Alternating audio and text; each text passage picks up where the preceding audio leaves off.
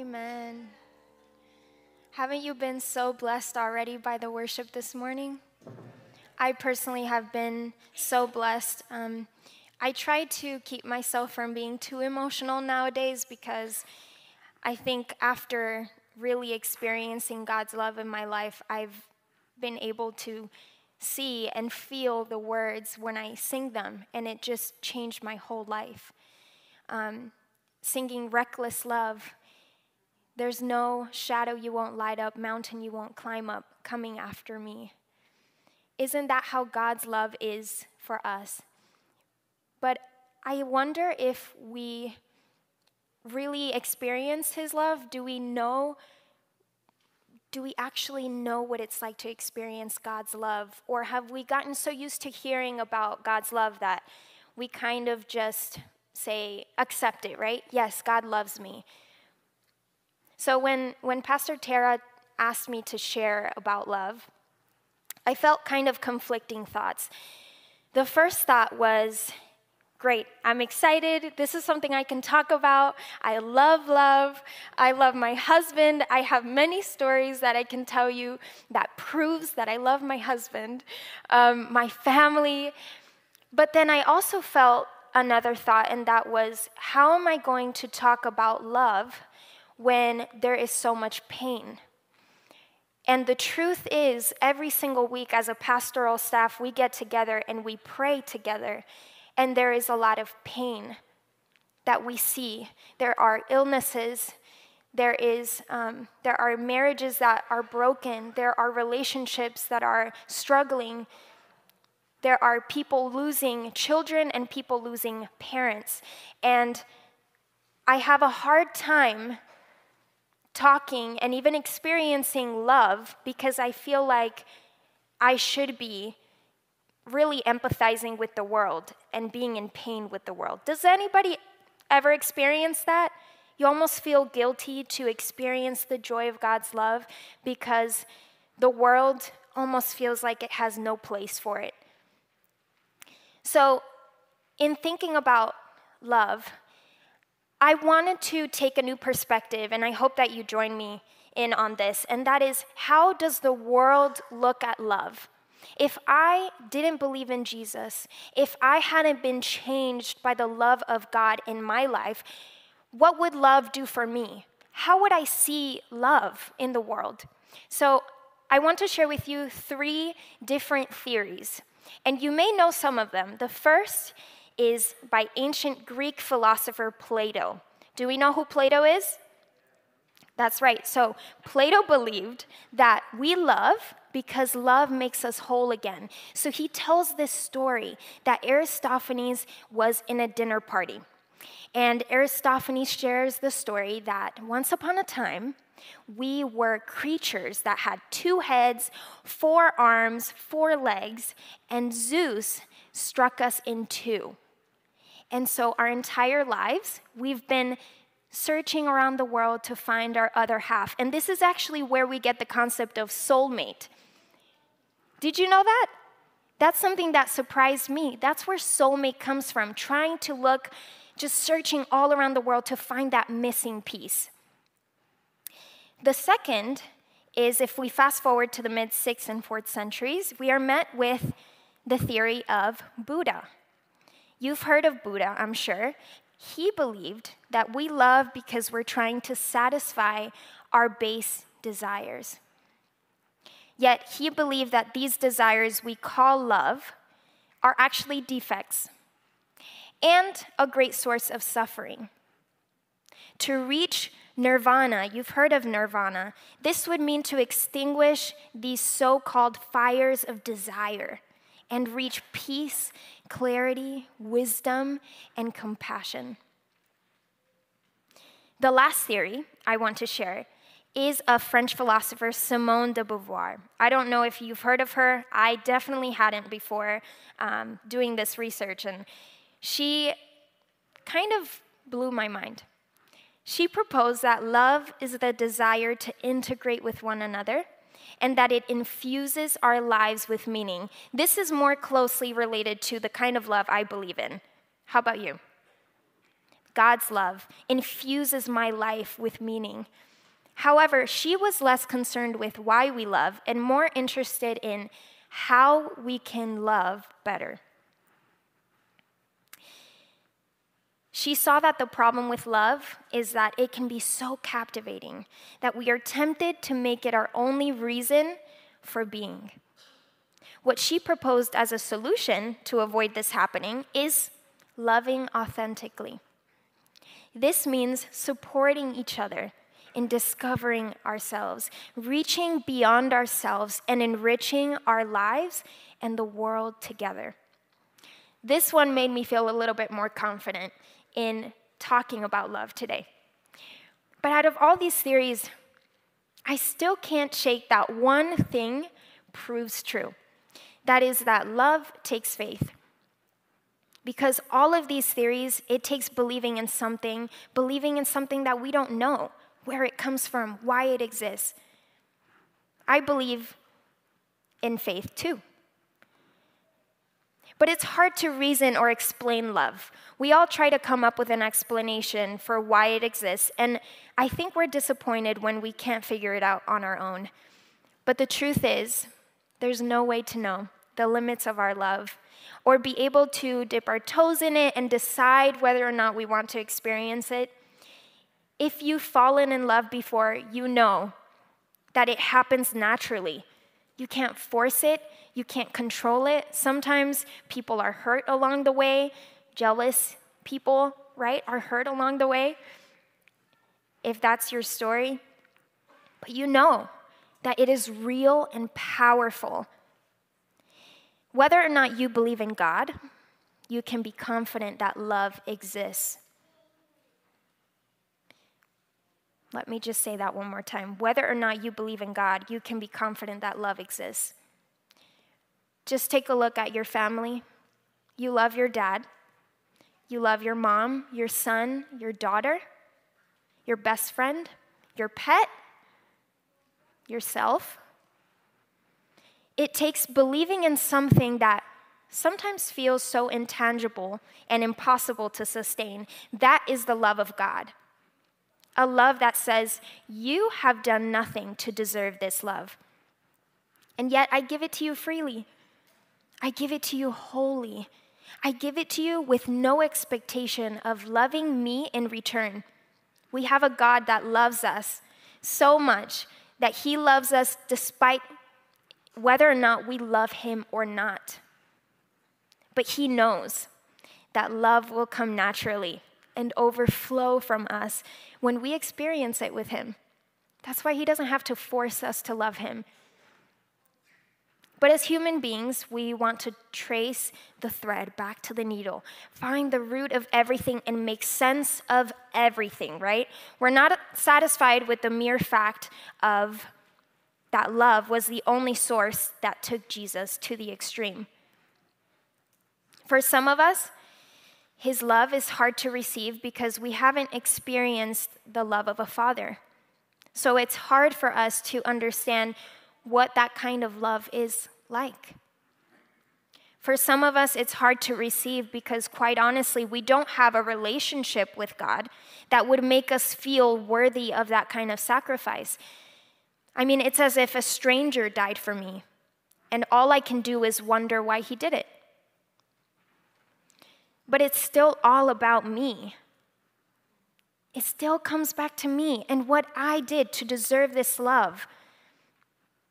The Bible tells us in Romans 5 8 that God demonstrates his own love toward us in that while we were yet sinners, Christ died for us.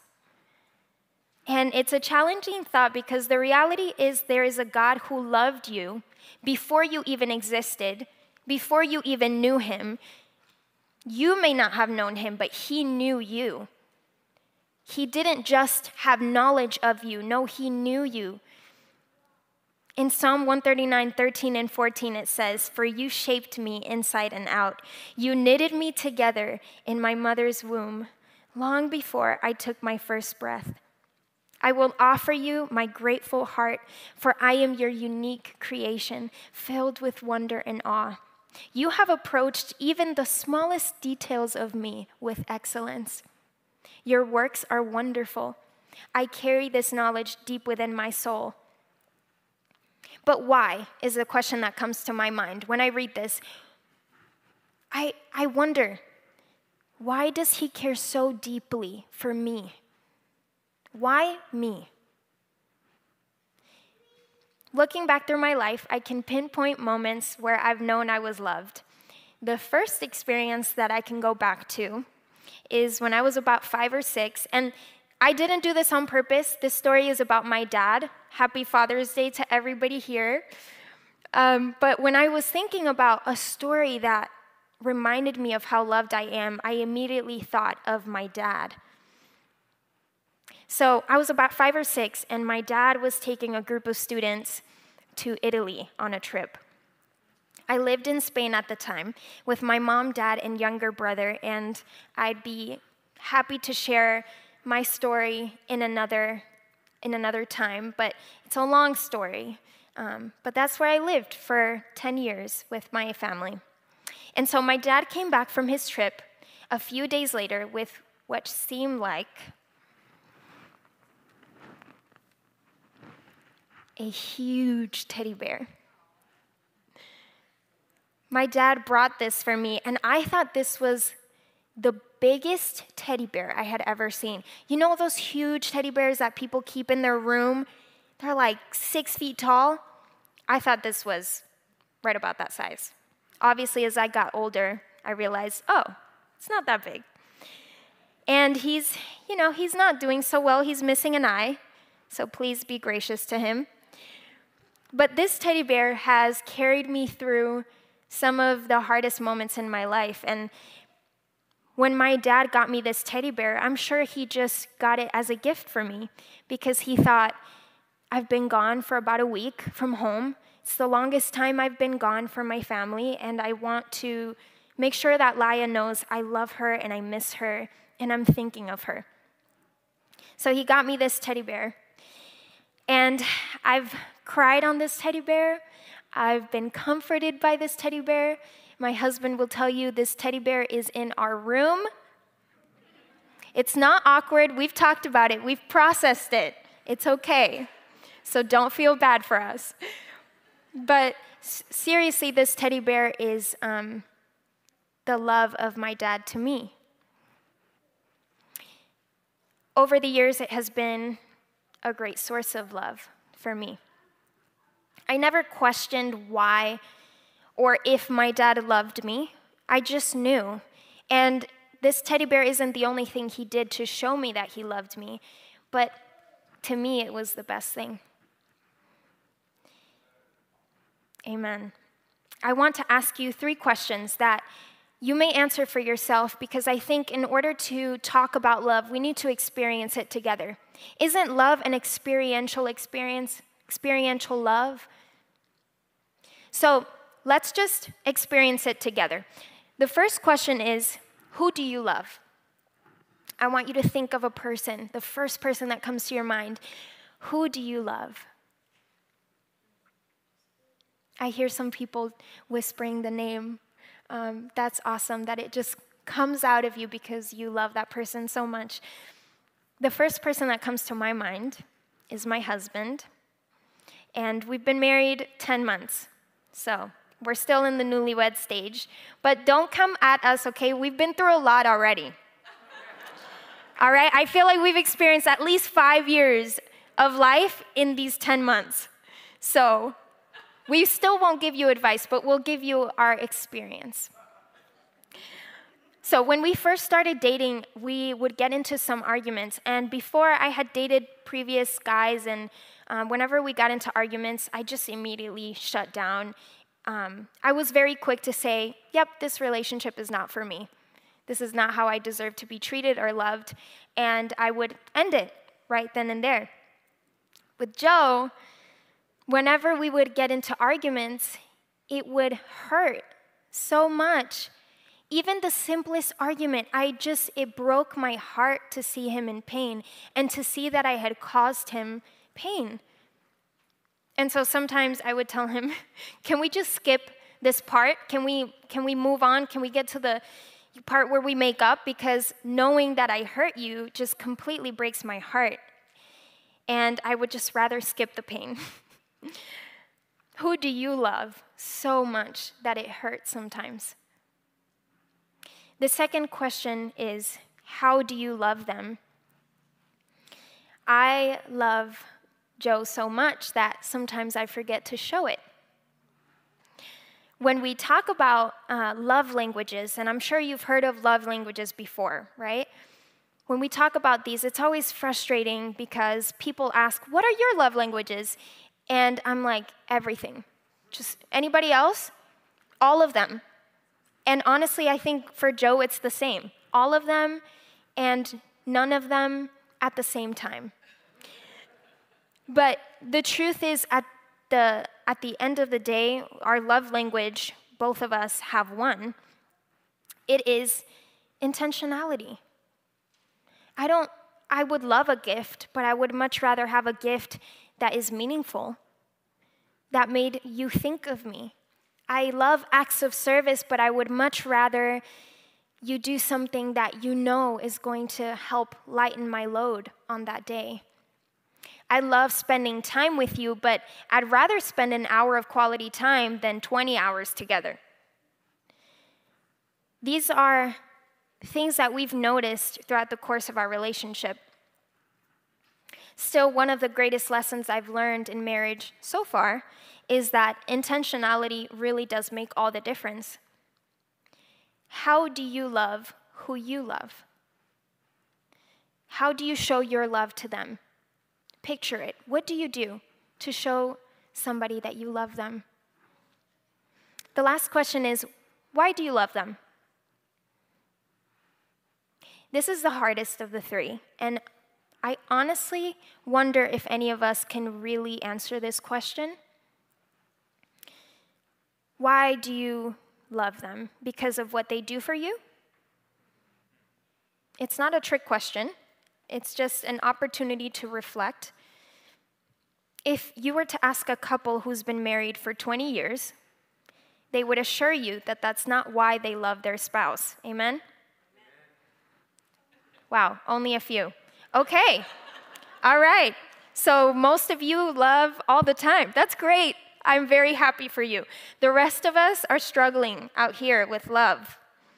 It's hard to love if you were to ask a parent, they would concur. It is not because of what my kid is able to do for me. Parents look at your kids, kids look at your parents. Yeah, that's love right there. In Romans 5 8, the word that is used is God commended his love. God demonstrated his love. He proved his love for us. He made the first move. He approached us in the way that He knew we wanted and deserved to be loved. And He said, I love you, like my dad did when He gave me that teddy bear. Jesus is God's proof of love. Charles Spurgeon uses his imagination to tell the story this way. So, we're in heaven, and God calls a family meeting with all the angels. You can imagine they all come down, they gather in a circle, and as he begins to speak, the angels' faces start turning pale. Cherubim and seraphim, God says, cohorts of the glorified, spirits that likes that like flames on fire, swift at my bidding fly. Ye happy beating beings whom I have created for my honor. Here is a question which I condescend to offer for your consideration. So, mom and dad sit you down and say, Hey, we want to know what you think. Man has sinned. There is no way for his pardon but by one suffering and paying blood for blood. Who's it going to be? Dead silence. Even the strongest of angels who would have jumped at the opportunity to help. I mean, God the Father is asking you, what would you do? What would you do? But they realized they could never bear the guilt of a world upon their shoulders. So they looked down, and then the Son of God spoke and said, I will do it, Father. The angels, shocked, could not even speak. They had seen the earth created before their eyes. Creation breathed from the mouth of God Himself. God demonstrated His own love toward us in that while we were yet sinners, Christ died for us. He didn't just say, I love you, He showed it. The second thing He did was, while we were yet sinners, meaning we were not worthy, we were already too far gone. And I say we because if I've learned anything from history, is that history repeats itself. And here we are again. Jesus died for those who were actively sinning against him, for those who are actively sinning against him now, and for those who haven't even had a chance to get to know him yet. He died for all of us.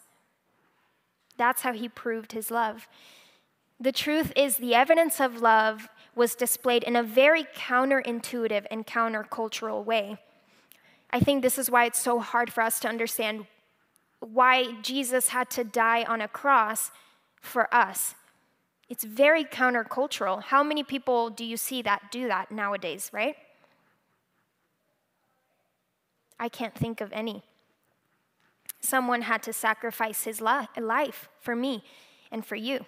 No one else has ever gone to that extreme for me before. Romans 8:31 says, "For I am convinced that neither death nor life, neither angels nor demons, the present nor the future, nor any powers, neither height nor depth, nor anything else in creation will be able to separate us from the love of God that is in Christ Jesus our Lord." It takes faith to believe in this kind of love. It takes faith to believe that God's love is well within our reach and that He doesn't expect anything in return. Our gift to Him is a relationship, a relationship with Him. A lot of times we look at relationships as a way that we can receive love. And I'll be honest, when Joe and I first started dating, and pretty much in every relationship I've gone into, it has been wow, he's got these characteristics, these qualities I would love to have as a partner.